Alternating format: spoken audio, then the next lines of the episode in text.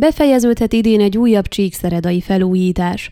Most még építőtelep, de már kezd látszani a csíkszeredai Octavian Goga sétány új arculata, ahol tavaly óta dolgozik a kivitelező. Az ütemterv szerint haladnak, és amennyiben különösebb akadályokkal nem szembesülnek, évvégéig befejezik a felújítást, tudtuk meg.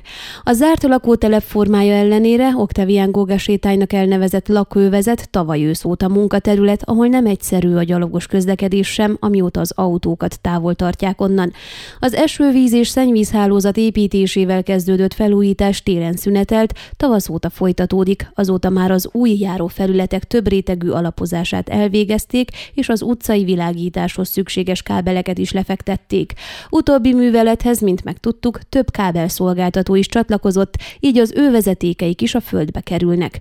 A gyalogosok számára fenntartott övezetekben az út, a parkolók és a járdák nyomvonalán lerakták a szegélykövek többségét, több helyszínen pedig már a térköves burkolatok kialakítása van folyamatban. Korábban az esővízelvezető rendszer hiányában meggyűlő víz volt az elhasználtság mellett a lakóövezet egyik fő problémája, több tömbház alaksora is folyamatosan ázott emiatt. A rendszer elkészülte után az alaksorokban elhelyezett dréncsövezés azóta éreztette hatását, a pincének használható helyiségek kezdenek kiszáradni, közölte Bors Béla.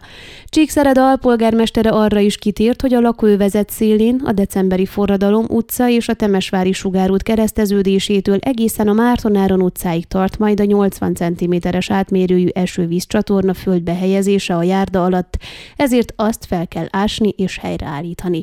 Az autós közlekedés egyirányú lesz a sétányon, az eredeti tervvel ellentétben viszont nem csak a decemberi Forradalom, hanem a Kossuth-Lajos utca felüli bejáratot is nyitva hagyják a járművek számára.